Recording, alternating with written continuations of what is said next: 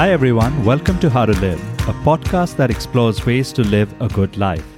I'm your host, Sharad Lal. This is episode 39. In today's episode, we dive into the world of yoga to explore life principles we can learn from this ancient art. I'm thrilled to have a special guest with us, Travis Eliot. I discovered Travis's yoga classes during a particularly busy, stressful time in life. We just had a baby girl, work was demanding, and I had no time for yoga but really needed it. Travis's short, effective classes, relatable stories, and calming voice helped me find balance and peace that I didn't think was possible. Today, we talk to Travis on how the principles of yoga can be applied to daily life. Travis is a world renowned yoga and meditation teacher based in LA, California. He works with the world's top athletes, celebrities, and entertainers. He's created best selling yoga DVDs, written acclaimed books on yoga, and his chant album, The Meaning of Soul, debuted at number three on the iTunes World Music Chart. He's been featured in CNN, Huffington Post, Access Hollywood, and more. Travis is inspiring yogis all over the world with a community of over 100,000 students spread across 95 countries. Travis is also an entrepreneur. His app, Inner Dimension TV, is used by folks all over the world. That's how I discovered him. We have a promotion for folks who want to try this app. We'll share details at the end of the podcast. What I love about Travis is that he makes yoga accessible to busy folks. His programs are as short as 20 minutes, his stories are relevant to the modern context, and he shares insights that can be used in daily life. In our conversation, Travis and I talk about finding life purpose, the power of storytelling and how it can enhance yoga or any experience, the ego and how we should deal with it, success and how his view of success has changed with time, fulfilling potential, managing stress, and a lot more. Whether you're a seasoned yogi or new to this practice, this episode is packed with insights and inspirations on how to live a good life. But before we get to the interview, thank you very much for your support. With your support, now we're listened to in over 95 countries, over 900 cities across the world, and we rank in the top 5% in the world. If you haven't already, please do consider subscribing. You could consider leaving us a rating as well. Thank you in advance. Now, here's the interview. Hi, Travis. Welcome to How to Live. How are you doing this evening in LA? Doing great. Beautiful uh, sunny day in LA today. Life is good. Thank you for uh, having me on the podcast. Thank you for making time, Travis. I've heard your voice doing yoga most mornings. I use the app that you have, and I hear you talking to me, and it's a little surreal talking to you in person and having this two way conversation. Congratulations on all the good work that you've done, helping folks live a balanced and meaningful life. And I think a great place to start would be, Travis, what got you interested in meditation and yoga? That journey really began when I was nine years old. I had a mom that was very spiritual, but not religious. Just to give you some context, my mom and dad divorced. So there was a lot going on, a lot of turmoil. I was in the midst of tremendous sadness and grief and adversity and everything that I had known up until that age was really shattered. Meditation practice for me became a way to find healthy solitude and peace within the midst of all that turmoil. Also, at that young age, you're not limited with the depths of consciousness that you can access. You really are much more free, I think, when you're a child. Mm. So I was able to go to really profound states of inner bliss and even visions at times that really began to plant the seeds that would later germinate into finding yoga and becoming a yoga instructor, which didn't happen until I was uh, 26 years old. So I had been meditating for a few years from about the age of nine until basically I got to high school. And then when I got to high school, like many people in high school, I explored a completely different path and that involved partying and drinking and girls. And that continued through college. So I really took a 180 from that spiritual path for many years. When I eventually discovered yoga at the age of 26, it was like the greatest homecoming that you can imagine. I felt like I was reunited with this kid that I was when I was nine years old. And it felt like the perfect place to be. And I felt for the first time in many years that I'd come back to wholeness. And I knew from that very first yoga class that I needed to get back to that yoga studio and be on this path as much as possible. What an inspirational story, Travis. You spoke about at the age of nine, you don't have constraints as you do meditation. And Buddhism teaches us the beginner's mind, which a lot of us have to do a lot of unlearning to go back to that stage to be able to meditate without constraints. That's really powerful. You at the age of 26. I know you were at LA at the time. At that time, you were looking at pursuing a career in acting. Was there any event that got yoga back to your life and how did it come about? growing up in North Carolina, eventually I went to school and I was really passionate about all things related to filmmaking. I loved everything about it from cinematography to music scoring to acting. I really I really felt like filmmaking was one of the great ultimate expressions of art in modern day society. And after I graduated college, I was working in Wilmington, North Carolina, and I was fortunate to get on a really big movie with John Travolta and Vince Vaughn and some other big actors. And after that movie wrapped, I'd worked on that for five months. I moved to Los Angeles to continue to pursue this path in the entertainment business. But when I got to Los Angeles, things on the outside seemed amazing and fun. Again, more partying, the glitz and the glamour. I lived two blocks from Sunset Boulevard and the Whiskey a Go Go and the Viper Room and all these famous places that I'd seen and heard about in the movies. I was partying and drinking and doing drugs. And it felt like the hole in my soul was just growing larger and bigger. I knew deep down inside of me that I was not on a good path eventually I ran out of money and I had to get a job at this hotel. I was working in the banquets department and this coworker of mine kept talking about yoga. But I had such a stigma as to what yoga was. I had a lot of resistance to it. And I think that this speaks to a lot of men, unfortunately, and males. We think yoga is only for slender females that are super bendy and flexible. And that's how I viewed it. I didn't want to go. I just didn't think it was the right thing for me. But luckily, this particular coworker kept badgering me over and over again to go. Took a lot of persistence, but after about a year, I let him drag me to that yoga class. And had it not been for him, I probably wouldn't be here right now he's done such a service not only to you but to so many people who've gained from the experience you got in yoga and then became a teacher i know many people in this part of the world southeast asia they remember the tragic tsunami that happened in 2004 in thailand and i also know you were there during that time it, if you're comfortable talking about it if you could talk about the experience you had in 2004 in thailand during the tsunami yeah, absolutely. Just to set up that story in 2004, the year prior to that, in 2003, which is right after I had gone into my very first yoga class, I had gone on a yoga retreat in Kauai and I had a near death, near drowning experience in the ocean. Fortunately, there was another participant on the retreat who was a lifeguard in the San Francisco Bay Area who saved my life. So that sets up the stage for a year later. Now I'm in Thailand and I'm also a student on this retreat. I'm on this island called Koh Lanta. We're in tropical paradise. It's just gorgeous. It's beautiful. Staying in a beachfront bungalow. Don't have to get in a car. I'm able to walk to the yoga shala, able to walk to the restaurant, get just amazing, fresh, organic food and drinking fresh coconut water it was pure heaven. And at the end of that retreat, one of the teachers that lived there invited me to stick around and start teaching yoga. The thought had never even crossed my mind. I was just happy being a student. I never expected to teach this. But when she posed the question to me, it was a pretty easy decision to make because I loved yoga.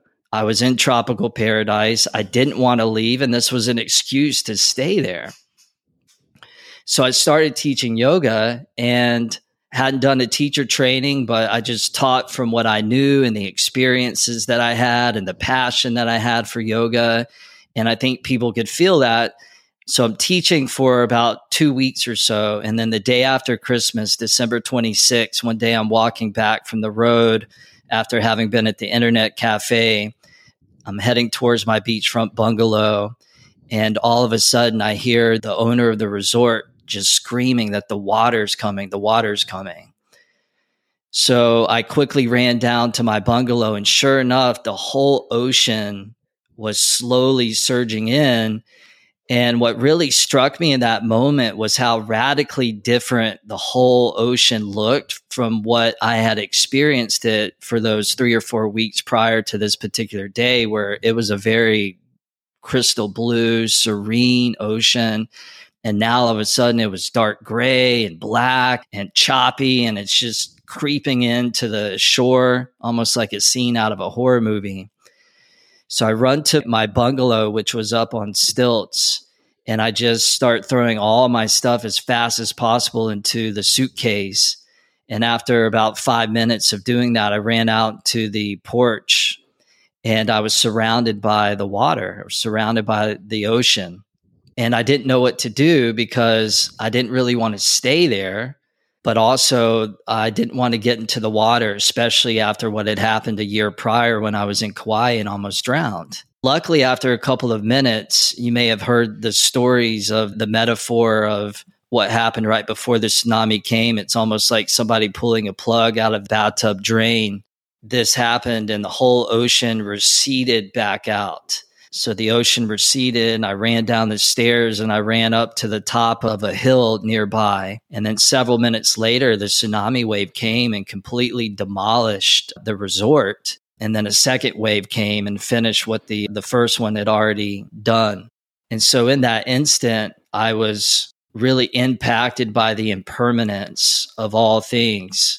One, paradise had been flipped upside down into hell to this resort, this restaurant that I had eaten in for many days was completely gone. I ran up to the road. I hopped into the back of a pickup truck with a bunch of strangers, and they drove me to the very highest point on the island because we had no idea what was happening. There was no police, there's no TV, there's no news. We were completely clueless and in the dark. But when we got on top of the island, we started to talk to other people. We began to find out that there was a huge earthquake. This had triggered tsunami waves all across that part of the world and unfortunately caused tremendous suffering and, and death and destruction. As you can imagine, that really, really changed my life. It, it put into perspective what had begun with my experience in Kauai, which is that life is really short and we never know when our time is going to be up.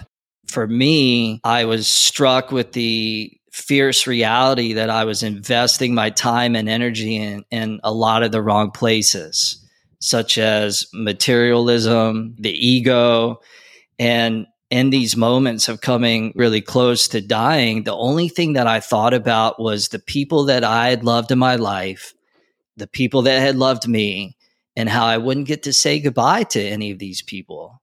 And that was it. If we can wake up to that realization now and invest our energy into the things that really do matter, that's going to put us on a completely different path and a completely different trajectory than the path of getting swept up within the illusion that happiness is going to come through these physical things and come from the voice of the ego.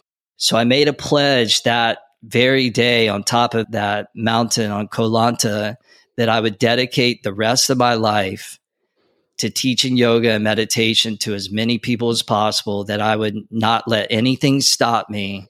And from that day, I've been on that mission. And here we are.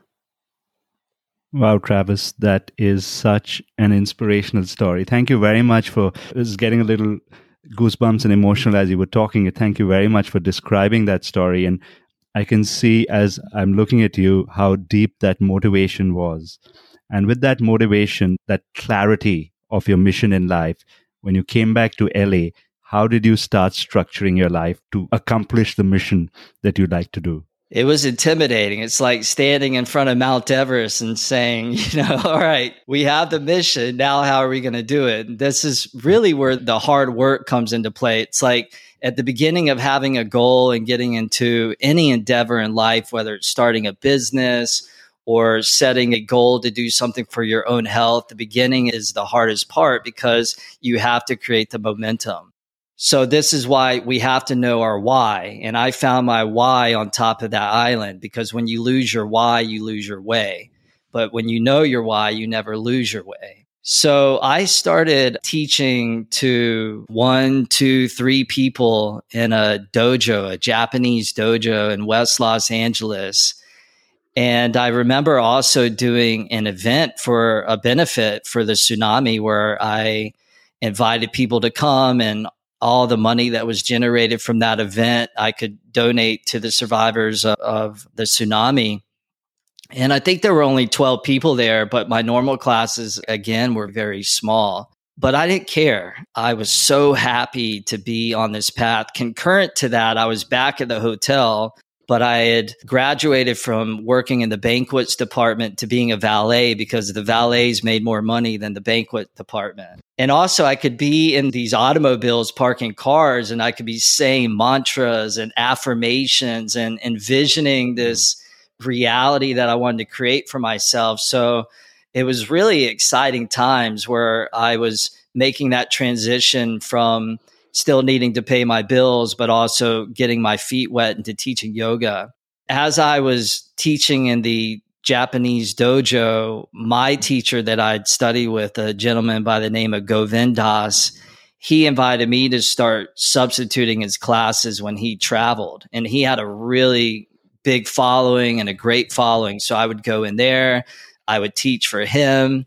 He eventually wanted to get rid of some of his classes and he was able to talk the owner into giving me the classes even though there were a lot of other senior teachers. And it really was an experience where it felt like i was on this path where it involved a lot of work a tremendous amount of work but it also felt like the doors were just swinging open like i was meant to be on this path. And one thing led to another where i got the classes and then I was able to teach in a setting where we taught everything for donation, which was a beautiful experience to be a part of because we could really share yoga with as many people as possible. And the thing about donation yoga is you take the class and then at the end of the class you drop your donation into the box and there's a sh- suggested donation which back then I think was 10 or 12 dollars now it's like 20 but if you're good at what you do you get more people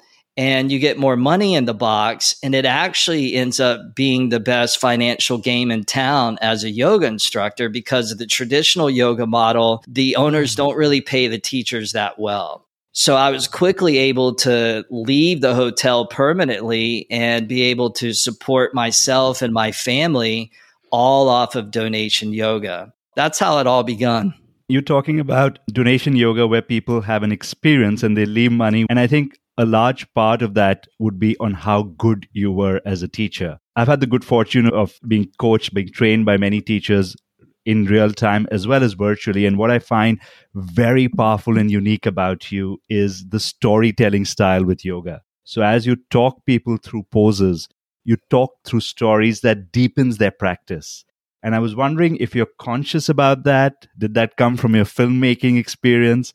And how does how have you seen that elevate the experience of people that you work with?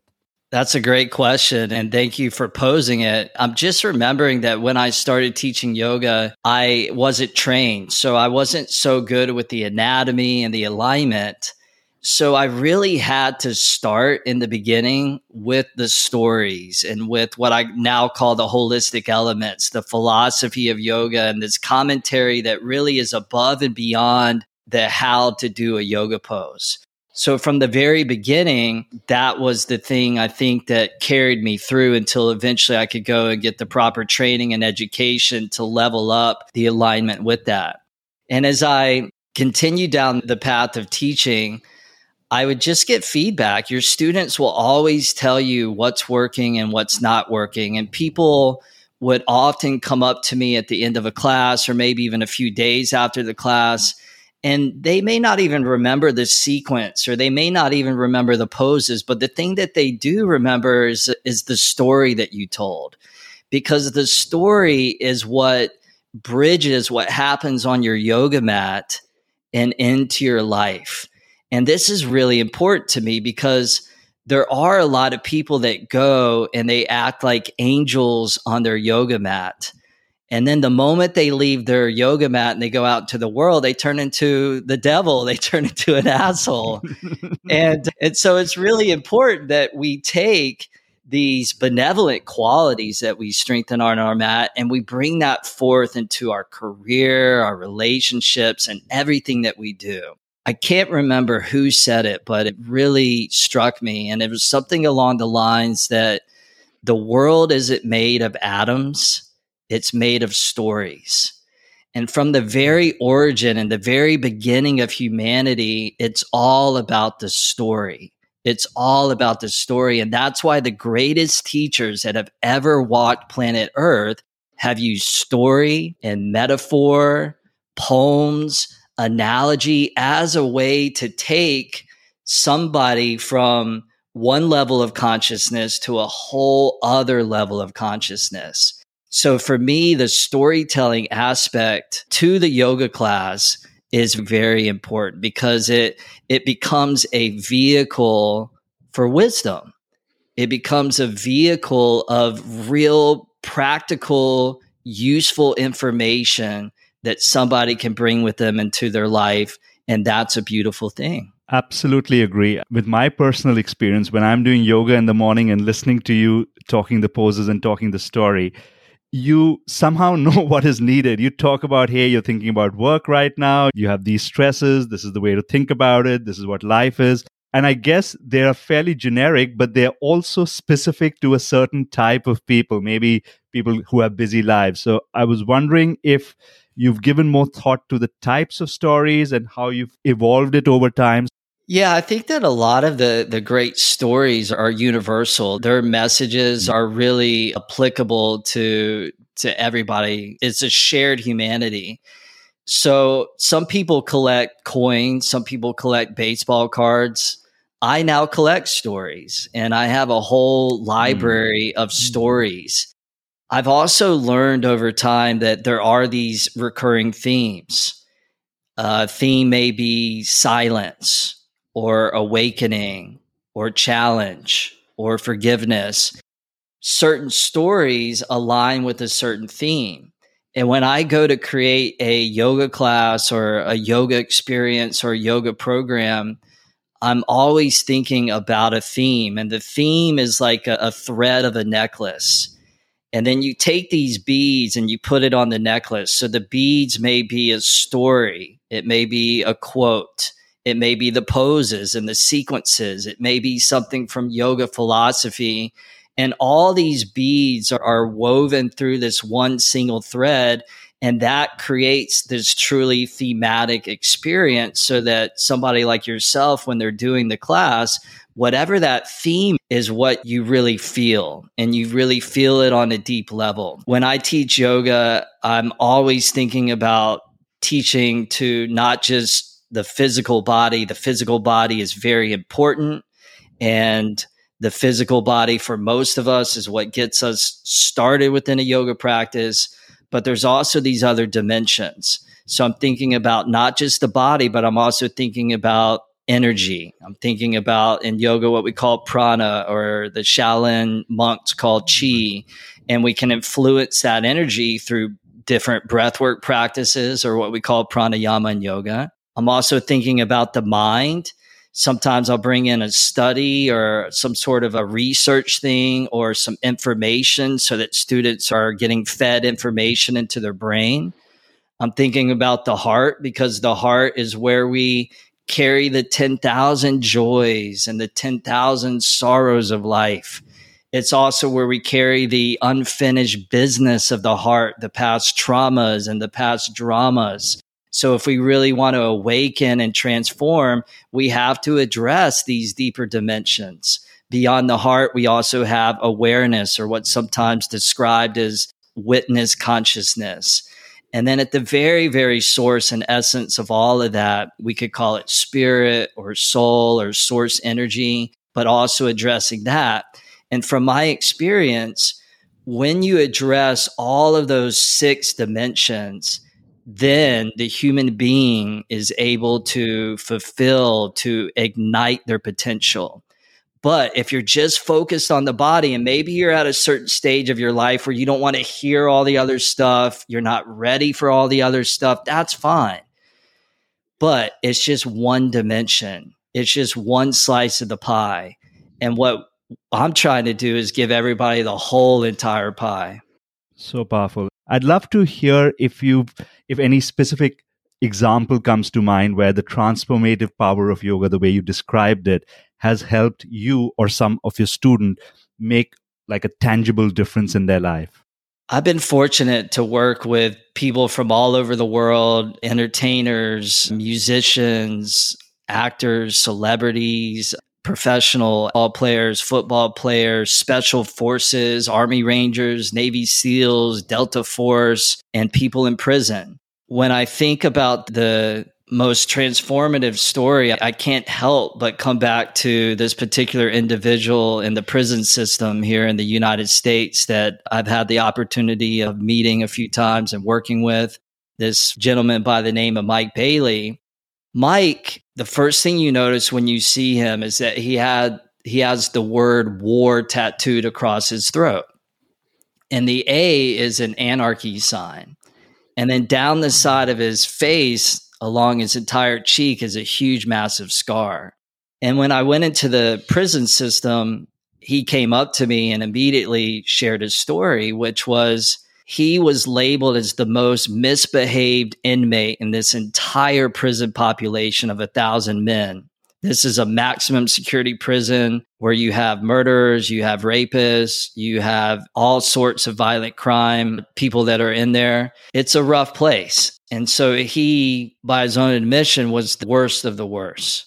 So they threw him in solitary confinement at one point because they didn't know what to do with him. And by that point, he was at his wits' end. He was ready to give up on life. He grabbed a razor blade and he tried to slice the artery on the side of his throat. And when that didn't work, he took the razor blade and he swallowed it, trying to kill himself, just trying to end it all.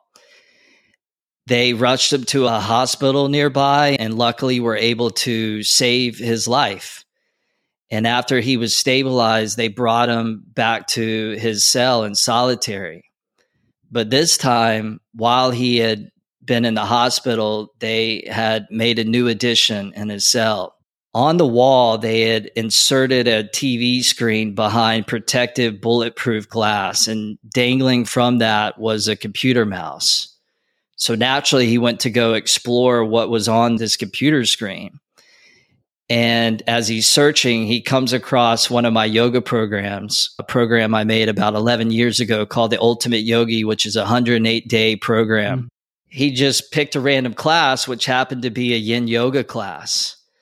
And he said in the middle of that class, he had this huge awakening. He had never heard languaging like, make your mind your best friend, that you are the creator of your own reality, you are the creator of your own destiny that in the present moment you can begin to shape your future by letting go of what's happened in the past. He never heard of any of this.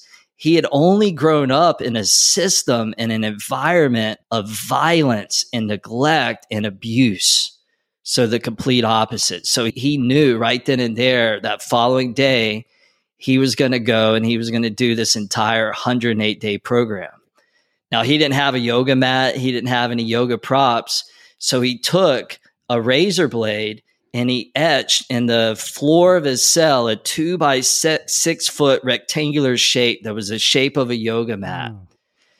And in the videos at the top of each mat, we would carve in the word ultimate. And he did the same. So at the top of his concrete yoga mat, he carved in that word ultimate and he proceeded to move through the program. And halfway through the program, the guards are telling me this and the warden's telling me this too. that they didn't even recognize this guy. Like he was completely transformed, completely different. And then he gets to like day 91 or something. They're ready to take him out of solitary and put him back into GP, what's known as general population. And for the first time in this prison's history, an inmate begged to stay in solitary confinement because oh. he wanted to stay there and he wanted to finish the 108 day program. He said that his cell turned into a cave in the Himalayan mountains. And in that cave, he had the greatest awakening. And so eventually he successfully completed the 108 day program and they released him into general population. And then he begged the staff to bring in an outside company that could start to do yoga teacher trainings. They went out because they believed in the power of yoga. They brought in this company that started to certify these men in prison. They found out about me through the inmates. They invited myself and my wife, Lauren, to come out there and teach.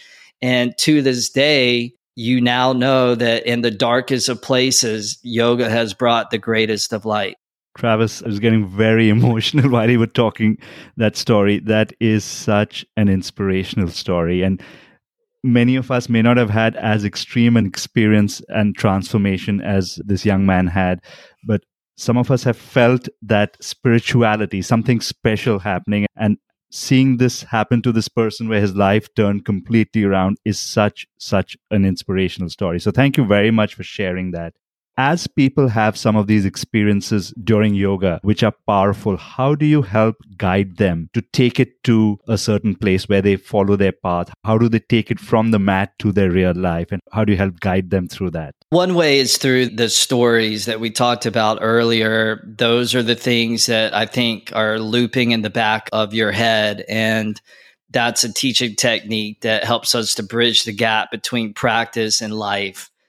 And by the way, you get to a certain point within your yoga practice where you start to realize that these two rivers that seem to be separated and running parallel to each other, the river of your practice and the river of your life, eventually you get to a place where these two converge together and you realize that there is no difference between your yoga practice and your life you just start to not just do yoga on your yoga mat, but you really do yoga every moment of your life. Yoga infuses and pervades into every nook and cranny of your humanity and all that you do in the best of ways. And so it's inevitable that if you stay on that path, that is going to happen. You don't have to make it happen, it will come. Pattabhi Jois, a great yogi from India who created Ashtanga yoga used to say, practice and all is coming. You just have to show up. There's a great quote too by the Buddha that says there's only two mistakes that you can make on this path. One is not getting started, and two, not going all the way. Picking on that, where you talked about not going all the way. Many people sometimes get started, but life comes in the way and it becomes difficult to continue with the practice. And there's travel, there demands, there's relationship. How have you guided people through those realities of life to continue with some sort of a practice so that they can find the peace they're looking for? This is one of the reasons why we do yoga classes that are only 10 minutes. Everybody's at different phases of their life, and we should never feel like if we're a new mom or maybe we have loved one who is transitioning to the end of their life they should never feel like they're flunking the test of being a yogi if they're not practicing 60 or 90 minutes a day i think that 10 minutes a day is better than 0 minutes a day there's always something out there that anybody can go and do as long as they have at least 10 minutes. Or maybe one day you just do a five minute meditation or two minute breath practice while you're in your car and you're getting ready to go into a meeting or you're getting ready to go to the office or whatever, getting on an airplane. Or you can even do it in as little as three breaths. The idea behind yoga practice is that it's not just a physical practice. It originally was created as a science for the mind, which is right in alignment with mindfulness and many of the other great ancient traditions. But I always say to people if you really want to know if your yoga practice is working, stop doing it for six months and see what happens. because usually what happens is your life begins to fall apart. Travis, I can say if you stop doing it for seven days as well, I like sometimes when I go on a holiday and I can't do it, I feel the impact of it. I'm more restless, I'm more on the edge. As you were talking, some of the themes in yoga, one of the things that people sometimes suffer right now is stress and anxiety and burnout, and people are working really hard. So, how can they use yoga to find some balance, to find some peace in their life? Stress arises when you're here, but you want to be there. When you're in this situation, but you want to be in this other situation. And a lot of people live their entire lives that way, where wherever they are, they're thinking about the next thing and the next place that they have to get to. Anxiety arises when the mind is always projecting into the future about the what ifs and the fears of what if this happens. But as Mark Twain so beautifully said, my life is full of terrible misfortunes, most of which never happened. Happened. So fear very often it's there to help keep us alive and there's a certain degree of fear that we need, but it can also when it becomes imbalanced create things like anxiety. By the way, depression arises when we go the other direction, when we're stuck in the past and we're always ruminating on this event that happened in our past and we're in that pattern or that endless loop where this thing is just cycling over and over again about somebody did something to me and I'm the victim. What is the antidote to stress and anxiety and depression? The antidote from a yoga perspective is again presence what do we hmm. do when we get onto our yoga mat? Your yoga mat is the training ground. What do we do when we meditate? When you're sitting on your meditation cushion, when you're sitting in your meditation practice, that is your training ground. What you're doing on your mat, on your meditation cushion, is you're strengthening and training certain qualities. You're planting certain seeds, and you're either planting seeds or you're growing weeds. You're growing hmm. weeds when you're in stress and anxiety and fear and worry. You're letting the weeds take over the garden of your mind, which then takes over the garden of your life. But presence allows us to intentionally plant seeds of benevolence, seeds like presence, seeds like joy, peace, equanimity, deep listening. And first, you have to do that with yourself. You have to experience it yourself. You have to give back to yourself. Then you can start to bring that into your relationships. If we want to eradicate stress and anxiety, it's always going to be about coming back to the present moment. That could be being present on your breath, present within sensation within your body, or it could be presence within just being aware of these thoughts that are moving through the sky of your awareness. I think that gets better with practice of whether you do deep breathing to center yourself or whether you're conscious of what's happening. That gets built with practice. But back to you, Travis, you've achieved tremendous success as a yoga teacher. What have been some of the most important lessons that you've learned of success through this process? And how's your perspective on success changed over the last 15, 20 years? Success to me is when somebody fulfills their potential, human potential. That is true success. That is true greatness. Success isn't about confusing your net worth with your self worth. a lot of times in society, we have these programs that have been given to us. And I had the same program, and it took these two traumatic experiences to really help me see into the matrix of the conditioning that I was brought up in, which is about having the certain job and having the certain income and the salary and the house and the car and the wardrobe and in the right neighborhood. And there's nothing wrong with those things unless they start owning you and ruling you.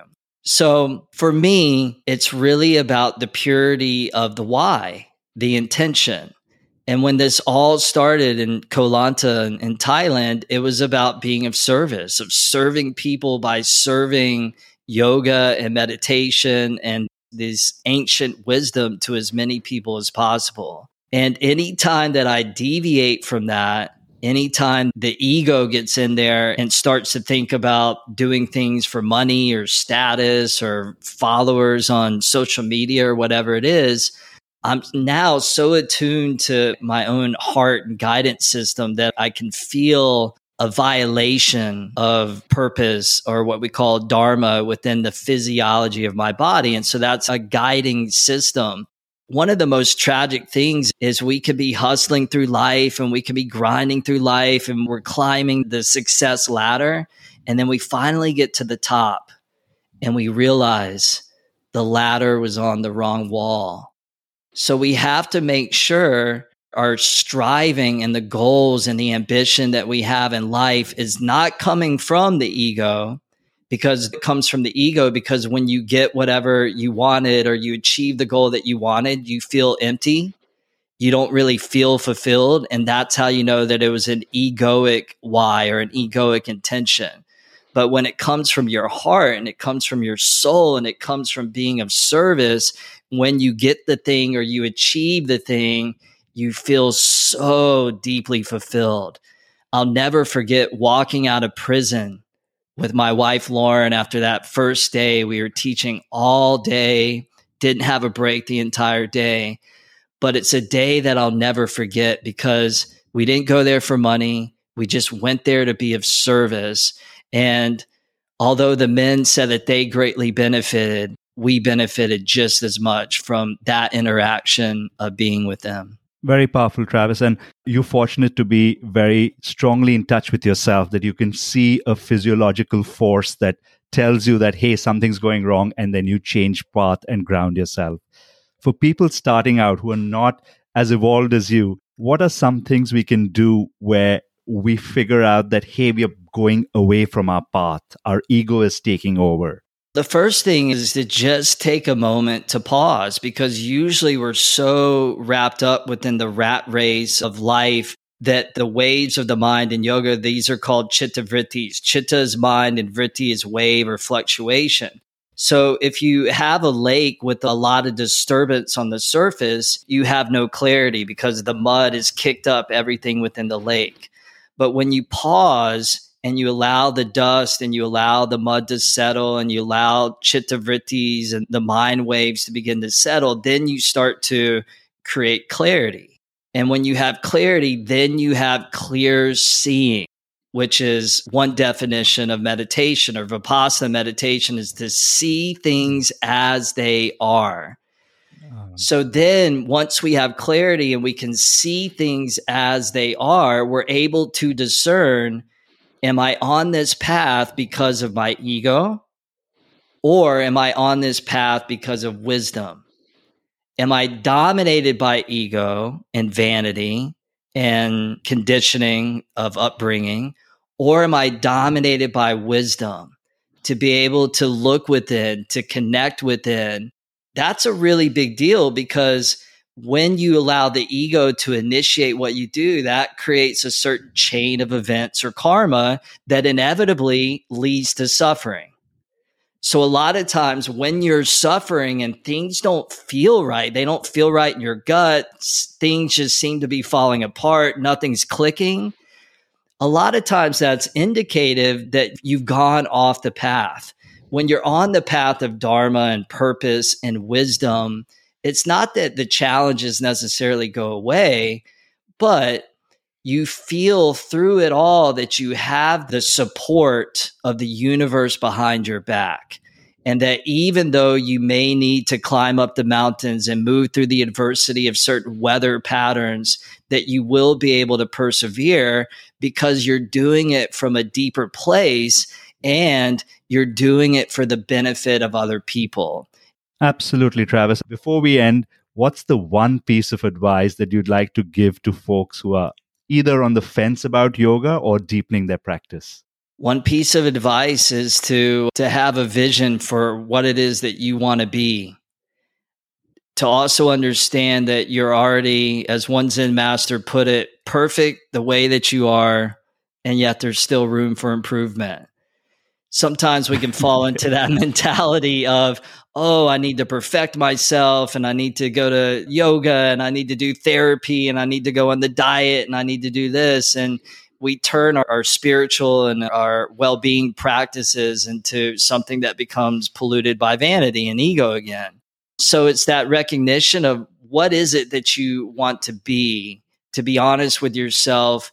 Where are you stifling your own potential? Because the more that you can awaken that potential, the more happy, the more joyful, the more fulfilled you will be. Before we go, Travis, one very last question that we ask everyone. At the end of your life, how would you know you've lived a good life? It would be a question of did I live well and did I love well? And if the question was yes to both of those, I would have to say mission accomplished.